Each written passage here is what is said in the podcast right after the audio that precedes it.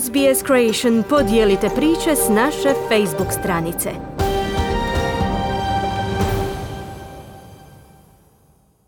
Radio SBS, program na hrvatskom jeziku. Ja sam Mirna Primorac.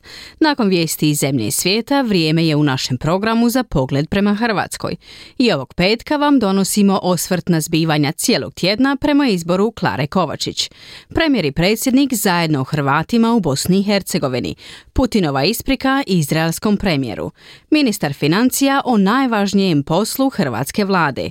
Hoće li hrvatska trudnica na preki trudnoće u Sloveniju? Osoba tjedna Tina Natesin. S Klarom Kovačić razgovarala sam malo prije početka našeg programa.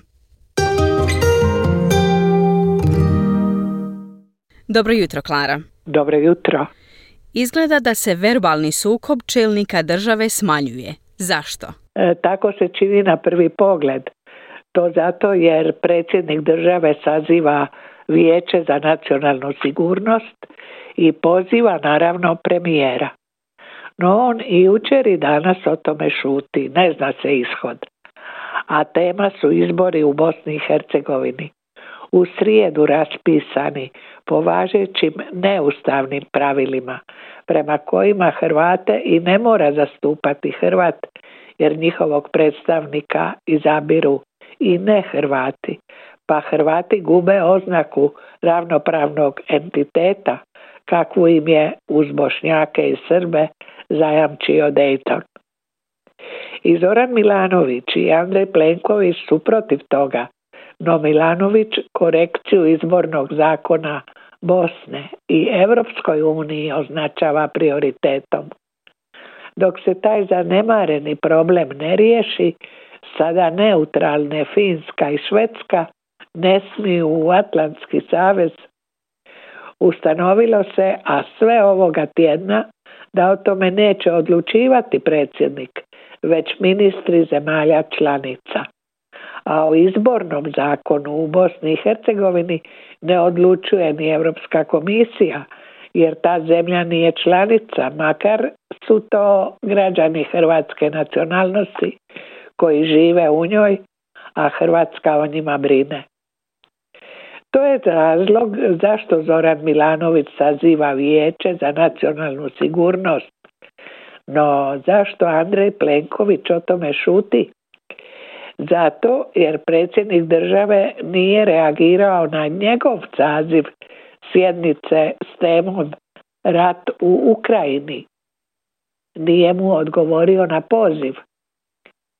Sve ovo govorim da bih objasnila našu očito različitu vanjsku politiku i savjet medija obojici.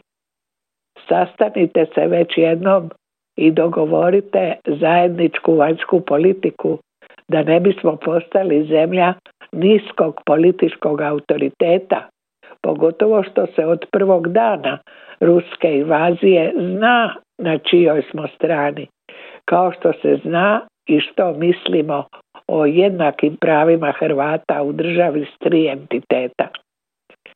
Draga Mirna, verbalni sukob se nažalost ne smiruje. Sada se nastavlja šutnjom, a sve na štetu Hrvatske. A zašto se spominje Putinova isprika izraelskom premijeru? Ispričao se što mu je ministar Hitleru pripisao židovsko porijeklo. Svjedoci smo ranjivosti ruskog gospodara života i smrti Evropske države Ukrajine koja skupo plaća svoju nezavisnost. Svjedoci smo i šestog paketa mjera sankcija Evropske unije protiv Rusije. Gledamo scene brutalnog rata već deseti tjedan i još uvijek, nažalost, hranimo ratnu mašineriju novcem za ruski plin i naftu. To je Europa danas. To je tema dana, no što o tome kaže vlada? Posljedice su svega i trostruki porast inflacije i divljanje cijena hrane. Unatoč do sad donesenim mjerama zaštite proizvodnje i radnih mjesta. Pa ministar financija Zdravko Marić jučer vrlo ozbiljno govori o danima što dolaze nakon uvođenja antiinflacijskih mjera 1. travnja. Izgleda da se malo od planiranog ostvaruje, pa će već u četvrtak predložiti i rebalans državnog proračuna. Ako se to dogodi, bit će to i najraniji rebalans. Rat u Ukrajini je i tekako utjecao na život svakog od nas, pad standarda postaje vidljiv, reforme zdravstvenog i mirovinskog sustava neizbježne, daljnje ukidanje doprinosa i parafiskalnih nameta zakon. Tema je i trudnica što traži prekid trudnoće.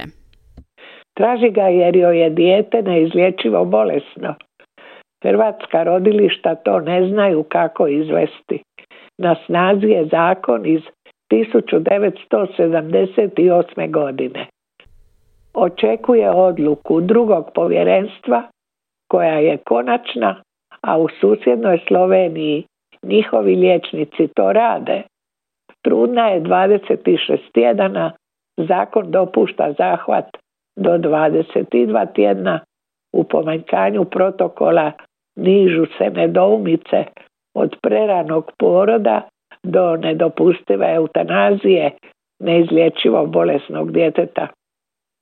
Tim povodom saznajemo da žene zbog pobačaja sve češće odlaze preko granice.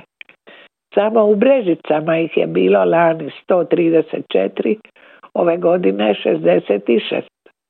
U zemlji s legaliziranim pobačajem pitanja na pretek, a reforma zdravstva zapostavljena tema.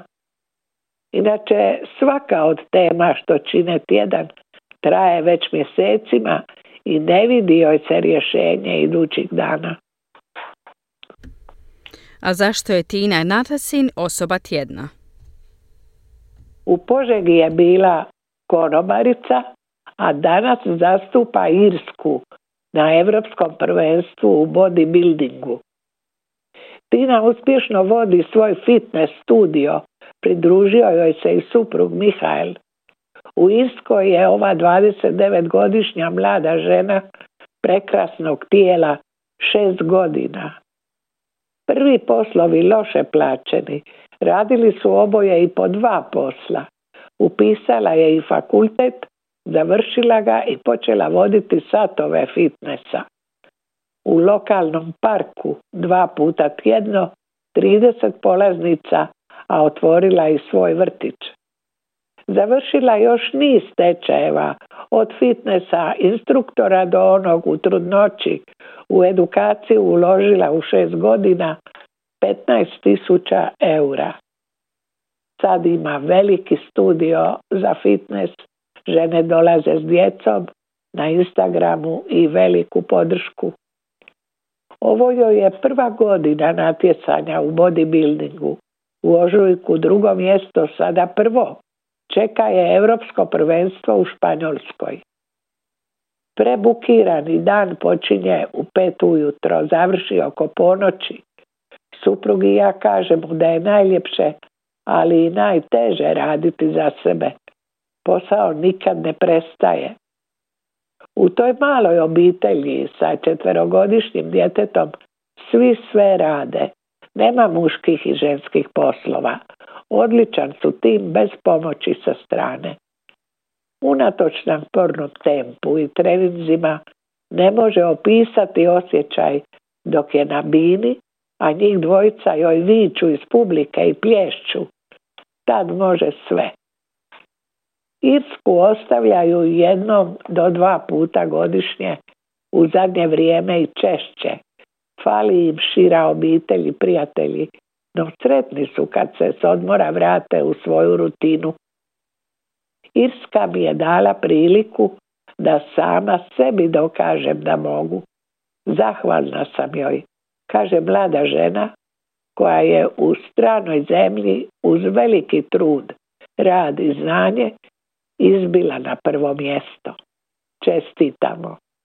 Klara, hvala i lijepi pozdrav. Hvala vama.